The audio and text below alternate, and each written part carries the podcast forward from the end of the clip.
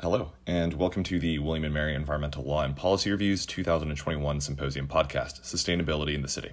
This episode contains a 40 minute excerpt from our Legoland panel featuring a discussion on how communities can use urban dead zones as opportunities to promote sustainability and environmental justice. Our distinguished panelists for this episode are Professor Tony Arnold, Director of the Resilience Justice Project at the University of Louisville, Professor Julia Mahoney, a Professor of Law at the University of Virginia, and Dr. Lenneal Henderson, a Professor of Government at William & Mary. The moderator for this discussion is Environmental Law and Policy Review staff member Byron Frazelle. We hope you enjoy the episode.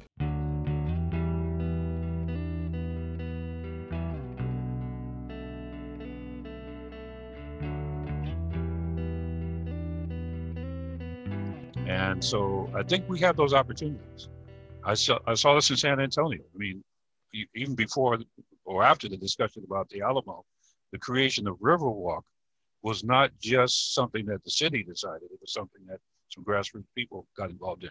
I really liked the, the, the case study in the Arnold presentation on Pine Ridge because doing a lot now with Navajo uh, Nation, uh, the first thing that they will tell you that they come at anything with is their cultural friend. So I think as we go forward uh, in our discussions about uh, environmental justice and injustice, we're really talking power here. And I, am I'm, I'm reminded of John Gaventa's book, uh, Power and the Powerless, where he says that uh, uh, nothing's ever going to be equal in terms of power, but it can be balanced. And that's, that's what we're really talking about when we're dealing with environmental justice. Even when we use the term restorative justice, we use terms like reparation. We're trying to uh, you know, tip the scales in a different direction. Okay. The other thing that I think is important about the, the comments we just heard is they underscore how important it is for entire community and social systems to be involved. Because it's, when it's all said and done, uh, as Martin Luther King would always say, you know, just injustice anywhere is, uh, you know, an injustice everywhere. And so we all are affected. I mean, I had my students this morning at Virginia State. I kind of put them in shock a little bit. I said, look, let's look up the state budget in Virginia. And let's, let's look at the five, five largest items of expenditure. And wouldn't you know it, uh, they all have to do with somebody down, downtrodden, Medicaid, corrections, you know, things like that, you know. Uh, so we all pay for this injustice. I mean, we really do. So you want to you want to keep uh, paying for it. Uh, as I say, whoever you leave out, you pay for. You pay for them now, pay for them later, but you're going to pay for them. And the people who are left out, of course, have been paying all along. Last comment. Um, I think it's important to point out. I'm just coming back, uh, Tony, to something you said. We have to understand that these vulnerable communities are in different states, right? I would say that uh, in Hampton Roads, where I'm pretty close to between Hampton Roads and Richmond, the communities that are in worse condition are already in an emergency management posture.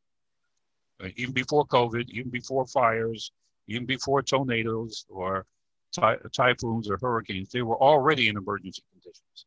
Uh, I'm from New Orleans originally, and uh, long before Camille or Katrina or any of the, a lot of those neighborhoods, especially Ward 9, but also parts of Ward 7, were already in disaster conditions. So, how do we do environmental justice, green focus uh, in a disaster laden community? It's the same question we raise overseas when we're dealing with the least developed country, least developed country. What do you do with a community already in disaster? So, the steps forward, the strategies forward, have to take into account the different levels of vulnerability and how they connect to the overall condition of the community. Thank you, Dr. Henderson. Um, Professor Arnold, dispersing power, um, getting systems involved. What would what would how would you how would you answer that, and, and how would you uh, talk about solutions to taking into communities account and and in that way? Uh, okay, yeah. So I, mean, there's, there, there's there's so much that could be said. I mean, and there's and and, and, and I think as as both Dr. Henderson and Professor Mahoney have pointed out, uh, this is going to take a lot of different strategies, and I I totally agree with that. I, I I'm I'm tend to be a fan of a toolbox approach that there's no one model, one size fits all, and so even though I've lumped uh, you know, kind of what our proposal for, for co-governance as a direction, that's a big broad category. And you can see as, if you get into the, the, the details that there's a lot of different ways that can be done. And so I, I totally agree with all of that. I, I would, I would say that there's, um, you know, there, there, there may be um, uh, maybe three things I'll just sort of briefly hit on uh, here. Um, I, I, think that um, you know, engaging with sort of the culture and the cultural assets and and identity of uh, existing neighborhoods, and also engaging with the variable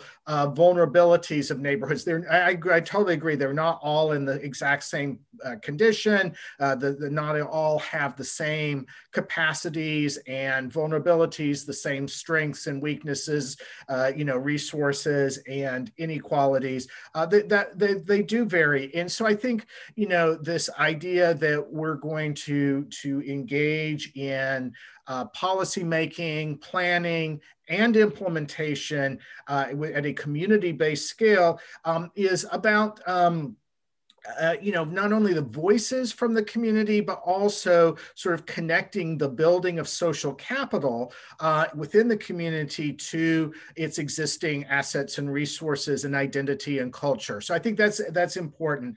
Um, and um, you know, and, and um, you know, I, and I think I mean I lived in San Antonio and practiced law in San Antonio for for a few years, and um, and of course the Riverwalk is a great example, but also um, interestingly uh, enough, a great success on uh, the, the near west side, which is primarily sort of Latino barrios, is the El Mercado, the marketplace. Um, and that was another, uh, that's something that's very uh, community based and community driven. Uh, and uh, so I think that's, um, that's uh, important. Um, I think another thing that's uh, important is um, to to think about planning. And so I'm going to come back to the planning question.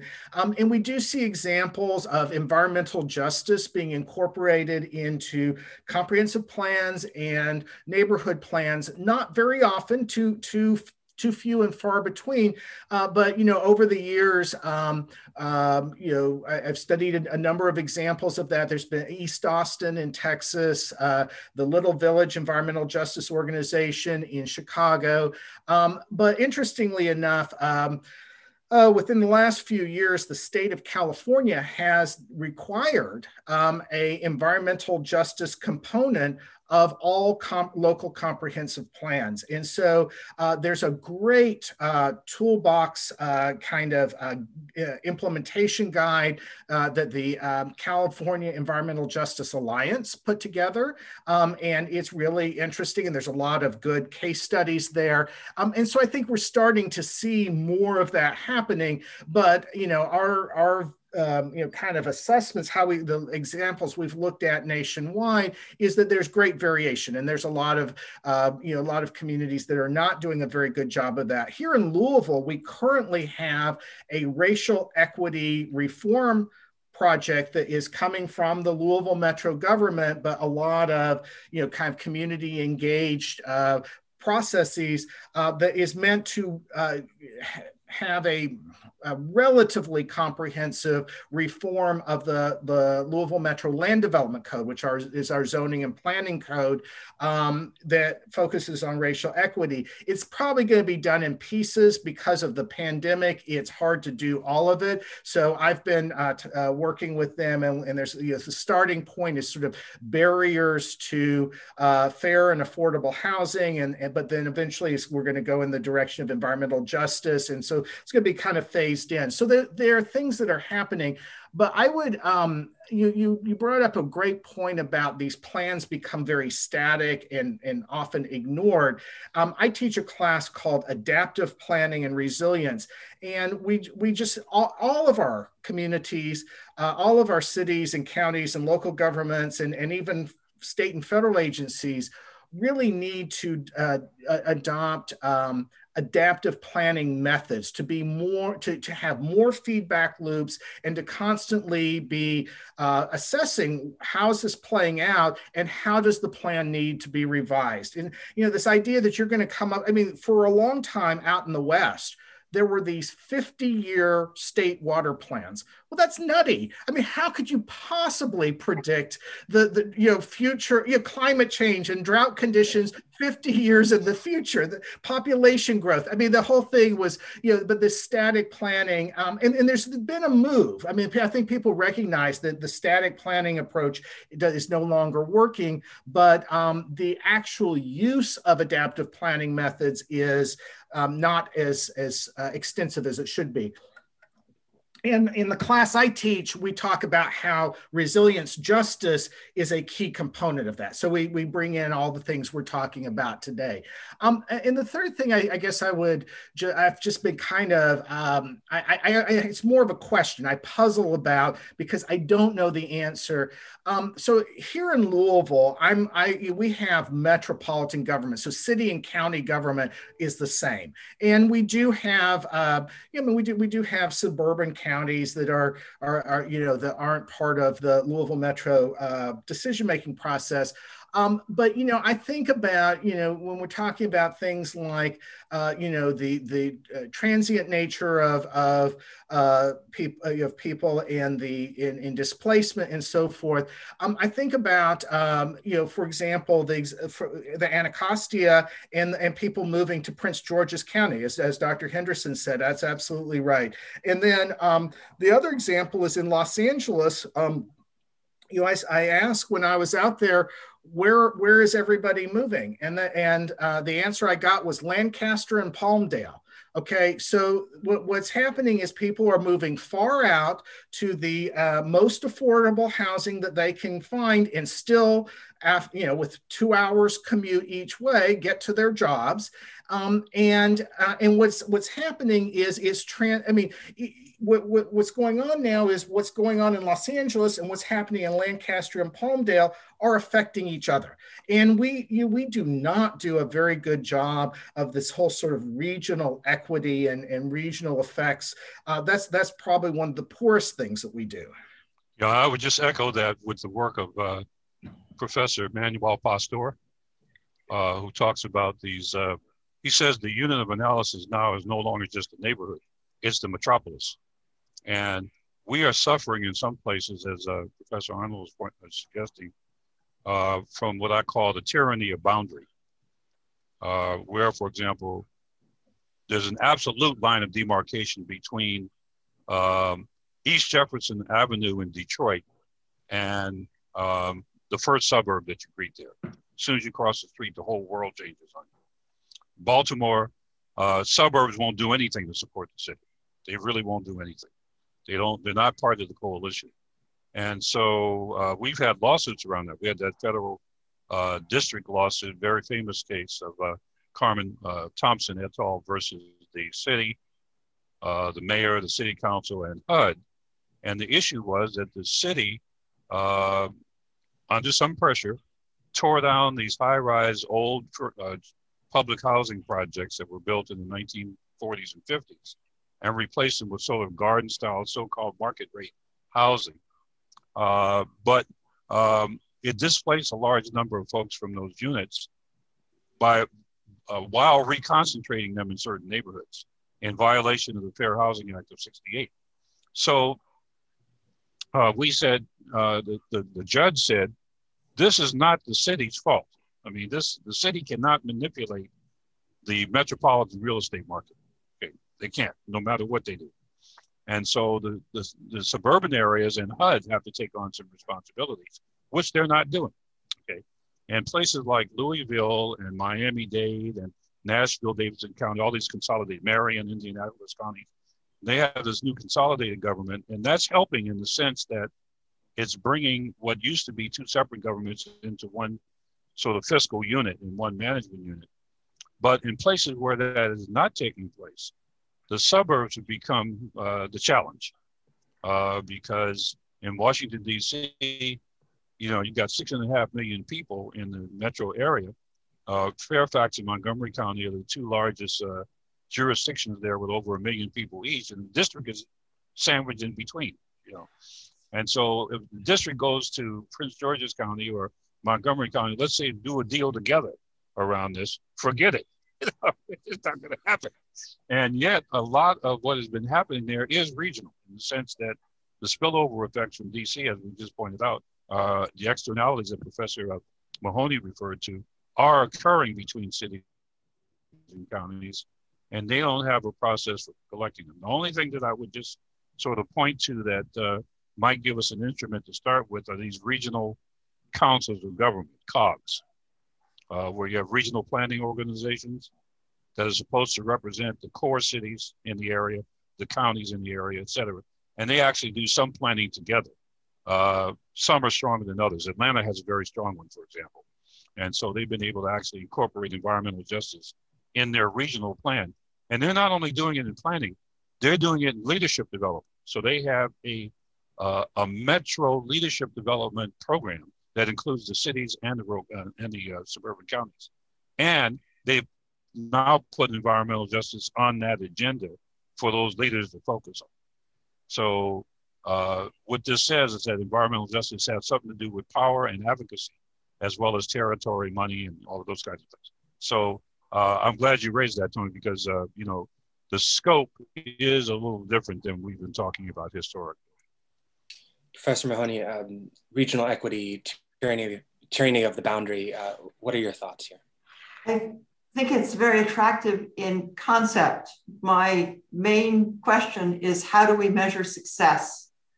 Because this is something that can be, in effect, avails, maybe, maybe putting too strongly, but but it's such a grand, these are such sometimes grand plans that no one expects there to be any measurable success for a while and then things roll along. I think I think we have seen some successes. Atlanta's a, a great idea, but I'm very interested in in identifying some things that we might expect to see or that we could reasonably see in the next, say, one to three years. Uh, thinking about the dead zones of Baltimore and other cities that we've been discussing, I think it would be achievable to have a reduction of those by 30 to 50% in the next one to two, three years. I, I think we could do this. If we gave incentives to people if, to come, uh, we might even have a kind of uh, uh, give um, give those who are are, are willing to invest uh, significant financial um, benefits and then uh, ownership and and I think we could see just a huge difference. It would be kind of like the settling of the frontier, where, where the federal government at various times during the history of the United States would uh, sell off or even give property to people on the um, on the understanding that they would actually um, be willing to go and, and do something with it. And I think we could do this. And that's uh, and and and I I'd like so I guess I'd like us to dream to think big in the sense that we could actually have something fairly soon that could be pointed to as yes, we have really made a difference. Immediacy is, is very important uh, for these um, for these issues. I would like to um, sort of uh, piggyback off of that and uh, use my power as moderator to engage in a thought experiment. Um, each of you uh, has just been uh, elected or, or um, appointed as the chief administrator of mid-sized city USA. And um, you, you have several of these dead zones to work with. What are the top, uh, what are, what is number one and maybe number two and number three on, on your, um, on your list of getting things done and, and promoting either development or, or open space and, and doing it correctly? Um, and we can go in reverse order because uh, we've had the same order. So Professor Mahoney, uh, I'm interested in your thoughts. Uh, the first thing I think that I would do is to identify who owns property in these areas and who is living and working in these areas and get their comments. For the owners, uh, the owners who, who do not seem to be um, interested in uh, improving things quickly, I would try very hard to get new owners, uh, whether uh, some kind of, ideally, there would be sufficient money that the city has for purchasing uh, property. Uh, eminent domain is not out of the question, though it is never my first, uh, never my my my first uh, desire.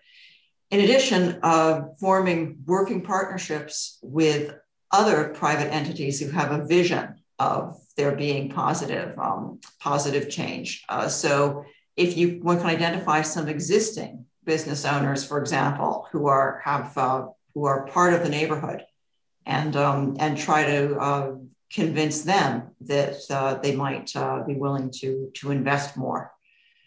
But I do like very much this idea of governments being willing to provide property to those who are going to make good use of it. I think that that's something that that, that governments can do, and um, and and they can keep it in public hands, maybe with and, and have long-term leases, or they can transfer it to fee simple ownership.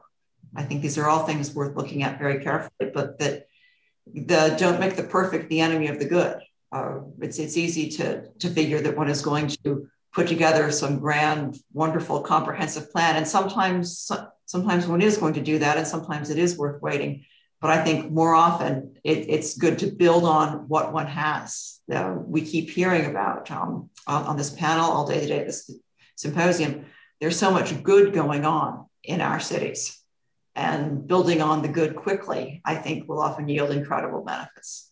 Uh, Chief Administrator Arnold, uh, what would what, what are your top three uh, strategies? oh goodness. Uh, okay, so uh, uh, and uh, so I, I, I, also I'm gonna admit um, I was um, a the uh, chairman of the planning commission for the city of Anaheim when I uh, was teaching in Southern California, and when I practiced law in Texas, I was a city attorney, and so um, you know um, this is uh, exciting uh, to, to be given this uh, role and authority, and it also gives me a headache at the same time.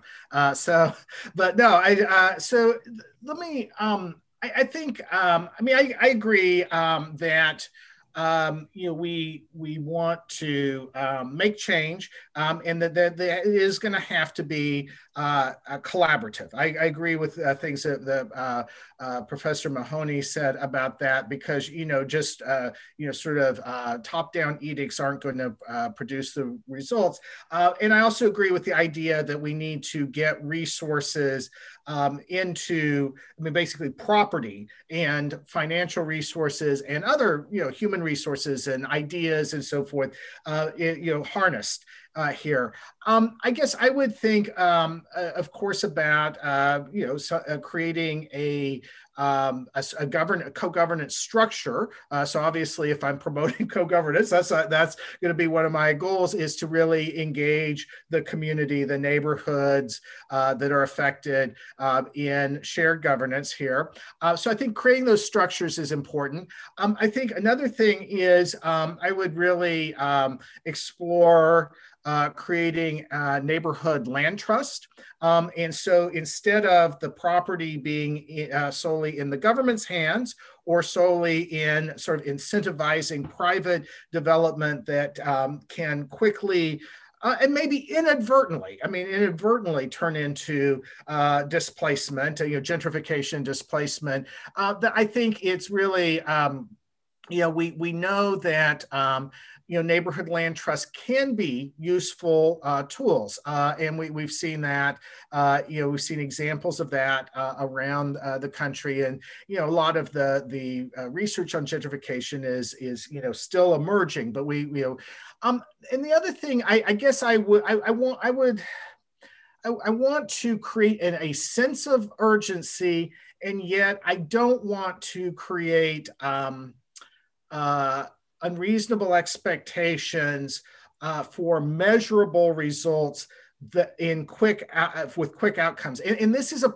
this is a basically a political problem that i probably i might get fired over because mayors and city council members need measurable outcomes in really short time frames because that's that's what they tell you know the voters that hey I, we did this and that.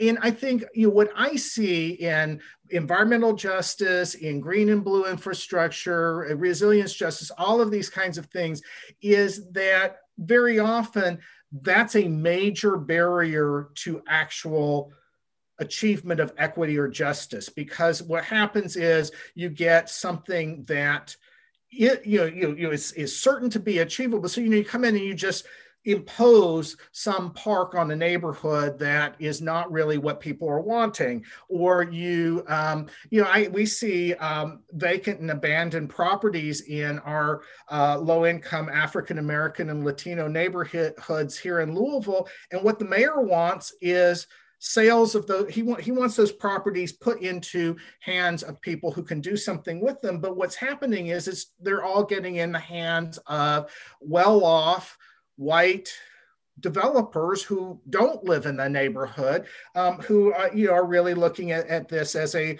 you know way to to to you know turn this around into some sort of I mean, it's a gentrification project, really, is what's going on. But you know, that he can report that there's X number of uh, vacant, abandoned properties that are now, you know, have been transferred and put in you know, out of the government's hand and into the hands of developers and being put to use. And so I, I worry a little bit about uh, the short term.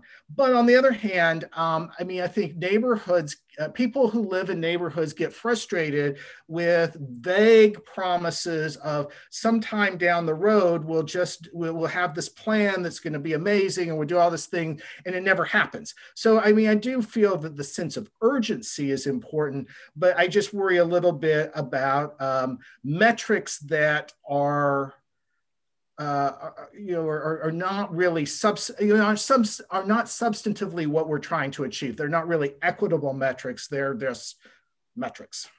And uh, we have a question in the chat, which we'll get to uh, in a minute about those metrics. Um, Dr. Mayor, uh, Administrative Chief, uh, uh, Dr. Henderson, what would you do? well, currently I'm a fellow of the International City Management Association, so I have a pretty good idea what those folks are going through. Uh, the first thing I would ask is what authority I have, uh, because uh, you know the rest of it will mean nothing if I don't know what the scope and scale of my authority is, including some discretion. Uh, um, I would follow my two colleagues uh, in in a couple of senses. One is I want to take I want to hear the community first, the communities that we're focused on, uh, and the modes in which they give us their narratives, their stories, their needs. So we have some sense of what they're actually saying is most important to them. I mean, that's uh, one first step to empowerment is to hear them out. Uh, and secondly, to compare that to the inventory that's been suggested of what resources we now have inside the boundaries that we talk about, and outside the boundaries we talk about. What what do we what, what do we actually have in place?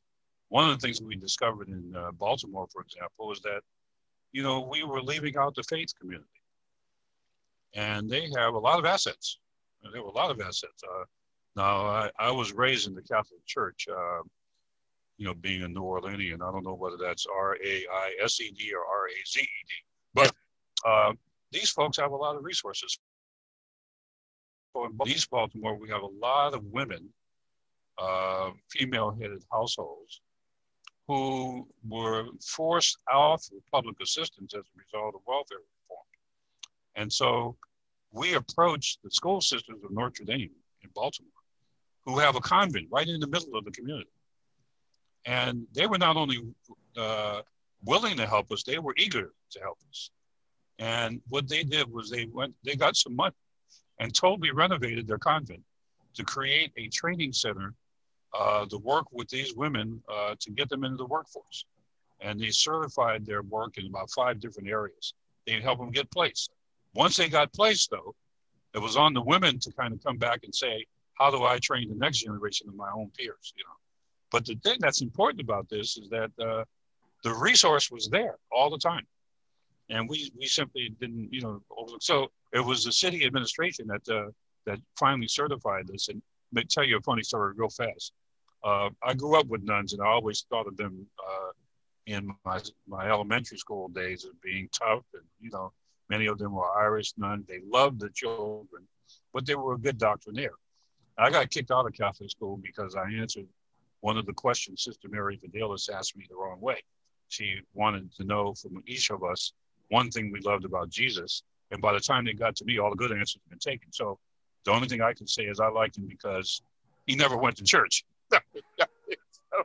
and that, that, that, apparently was the wrong answer. But uh, but I say this because the interesting thing here that I focused on was that not only were these women transformed, by the way, this Caroline Center is still going, is still going after 26 years, is still operating, and is still growing on itself and metamorphosizing on itself. The examples that our two professors uh, have shared with us uh, are distinguished by the fact that once you get them going, they will do a certain amount of adaptation in the name of resilience, right? Uh, so you won't have to come back and reinvent that wheel, you know. But what was interesting to me about these nuns, they were all white except for one, kind of middle aged, and they were nuns, you know. And these ladies they were working with in East Baltimore were tough. I mean, they were, you know, they'd been through tough experiences, tough lives, and, and to get these two types of women together was really interesting to watch because uh, when it first started, you know, the nun would call over one of these women and says, you know, uh, Julia, the Lord really loves you. We're praying so hard for you, and so on and so forth. And the lady would look at her like she was an extraterrestrial, you know. But after about five or six years of working with these uh, ladies, the nuns had changed their orientation, right? So I went up to see one of them. I was on the board of the organization. I went up to see one of the, the nuns, and she said, "Excuse me, just a minute. I got to talk to the lady. Girlfriend, bro, girl, bring your ass over here so I can talk to you." the nuns had totally reoriented themselves, you know. And this is what happens when you have a, an authentic, collaborative, as, as Tony has been pointing out, co-governing, co-productive sort of situation. Both parties change, or all parties change, in the way they have to, to make the collective work. And so that's that's a success story. That really. So I, I'm I'm looking as a city administrator for those success stories for those things that seem to have continued to move along in spite of all the opposition to them, uh, those things that move along that adaptive planning uh, route that, that Tony is pointing out, and, and start with them. Uh, and then build outwards to the more challenging sort of zones of opportunity. Uh, so that, that's where I would go. And then the other part is to spend some time with the city council and the mayor trying to build a consensus around this. That's a hard thing for an administrator to do is to get your elected officials on the same page, you know, uh, who come from sort of different, maybe districts or different orientations, and they don't agree. And the only reason we got this through as an ordinance is that we had a dominant two or three members of the city council who knew what to do.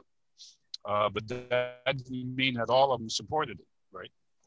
And um, uh, Ms. Uh, Professor Mahoney, one of my uh, colleagues at Virginia State, is uh, Wesley Bellamy, the former vice mayor of Charlottesville and uh, fantastic. And uh, yeah, he's he, I'm his boss actually. You know. Oh gosh. And uh, yeah, so he's an interesting example of this because he he made some mistakes early on that he concedes, but uh, he came back and said, okay, what do I have to do to work in this sort of coalition uh, that we're trying to build here? And uh, so I think that's what we're talking about. Uh, that's what I would be trying to do as an administrator.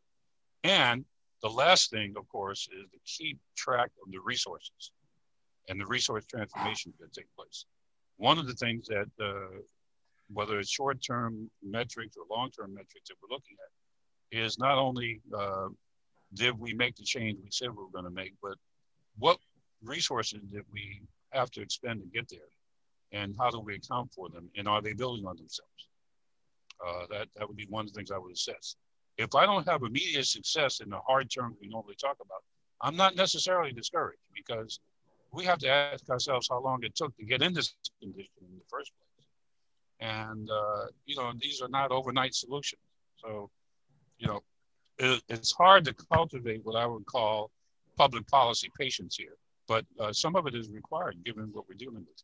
You all, thank you all for um, those wonderful comprehensive answers. Uh, for any administrators actually listening, I, I, think one takeaway is that there's no substitute for on the ground uh, engagement with, with the people affected and with the public. Um, we have two questions in the chat, uh, which I'm going to try and summarize. And if I don't do it effectively, I'll just read them. But um, and, and I'll just throw these out there and whoever wants to answer um, can do so. Um, the first is about these markers for success. I believe that Professor Mahoney um, outlined. Does it make sense to create these uh, markers or, or uh, metrics for success across the board, or should it be more of an ad hoc uh, basis, uh, particular to each community? and uh, whether the federal government should take a bigger role in setting these metrics. The other question is um, uh, how would you manage implementing uh, environmental justice project that does justice for some and not for others? So I think um, the opposite of, of intersectional uh, solutions. So whoever wants to take those. I think um, in terms of metrics, I think it had ultimately is a decision made at the local, state, and federal governmental level. Uh, I tend to think that uh, the knowledge of time and place that we've been discussing, right, that um, in terms of harnessing uh, the uh, the what's um, harnessing the knowledge of, of local communities and also uh, figuring out how to build on the existing resources, um, human and other, uh, I think li- does lead to a, a more tailored approach. Uh, I do take Professor Arnold's uh, comment about how one can, in effect, choose the wrong metric. One can choose a flashy metric because it sounds good. One can choose an easily achievable metric, right? Something that was going to happen anyway, and then declare oneself a big success. We, we see that happen. We, we see that happen a lot. And that is, of course, exactly what we don't want to do. Uh, I, there's also something else that I think is very important listening to this panel discussion, which is to figure out some way to, to give assurances to communities as they are asked to do a lot that they will be um, able to enjoy the fruits of all their labor and effort. This, this issue of displacement keeps coming up again and again. And I think one, one, one danger is, is seeing um, the so many people work so hard and then not be able to stay. And I think that is something that seems to cut across, cut against a, know, a real. We we see this in Charlottesville a lot. Um, as Charlottesville has become uh, far less hospitable um, to to working people and become very much a, um, a city of, of, of, of great affluence and so forth, right? There's a, a so so that's something, but um, how one puts that in a metric is is of course a lot tougher to do. And I'll just, I, I, agree with all of that. And I just uh, will point out a, an answer I just typed up, which is it's, it's really, uh, it's not an either or question, right? I mean, it's a, it's a continuum. And, and that's the, I mean, we don't want you know, sort of total uh, what what uh, one of my colleagues called ad hocery, uh, right? Just sort of total, you know, anything. But on the, you know, and we do want some some accountability. But on the other hand, uh, it is, uh, you know, there is uh, is context specific and it's community specific, and it has to be more organic than than top down. And so it's it's some continuum somewhere along the continuum. I, I would just add to to both of those just very quickly the word metric here is a, is, is a problem because I think I would say that yes, there are some quantitative metrics that we can refer to constantly in monitoring whatever we do. But for a lot of the conditions that we're talking about, it's the qualitative metrics that I'm looking at, the changes in one's sense of uh, belonging, one's sense of participation, of change, etc.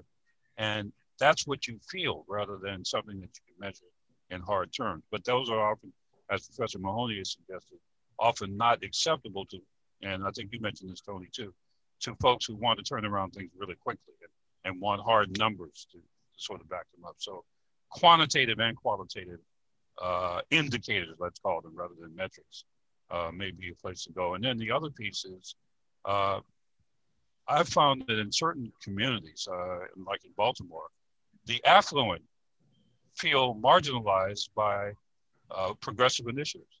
So they have boxed themselves into these uh, uh, what they uh, benefit associations, where they say we don't trust the city government because uh, they're not really focused on us anymore. So we're going to create our own local sort of uh, protection force, or we're going to do our own park activity and so on.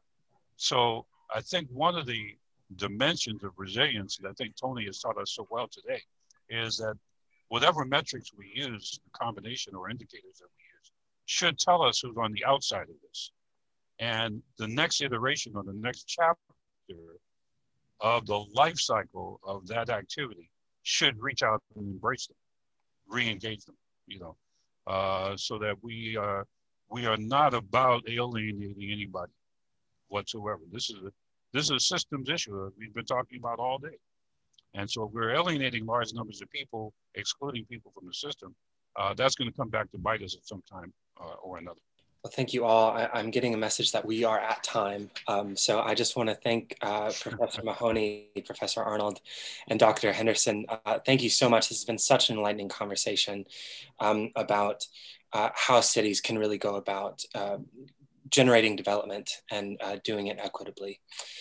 Um, thank you all so much. Thank you um, all. Thank, thank you. Thank you very much. Thanks for the discussion. All right. And I oh, believe. Oh, by the way, can I Oh, Can yes. I ask if we could, Melissa, if we could get a master list of the contact information of our colleagues here because we're we're creating a new network here, mm-hmm. and yes. uh, we ought to remain in touch with each other if we can. Yes. Absolutely. All right. Well, thank you all. Uh, we will see you at the next uh, event. Take care. Thank you. Thank you. Good job, Byron. Thank you for listening to this episode of Sustainability in the City from the William and Mary Environmental Law and Policy Review. We hope you enjoyed the presentation. Please check out our other episodes, which include other author presentations, as well as the symposium panels, and please follow us on social media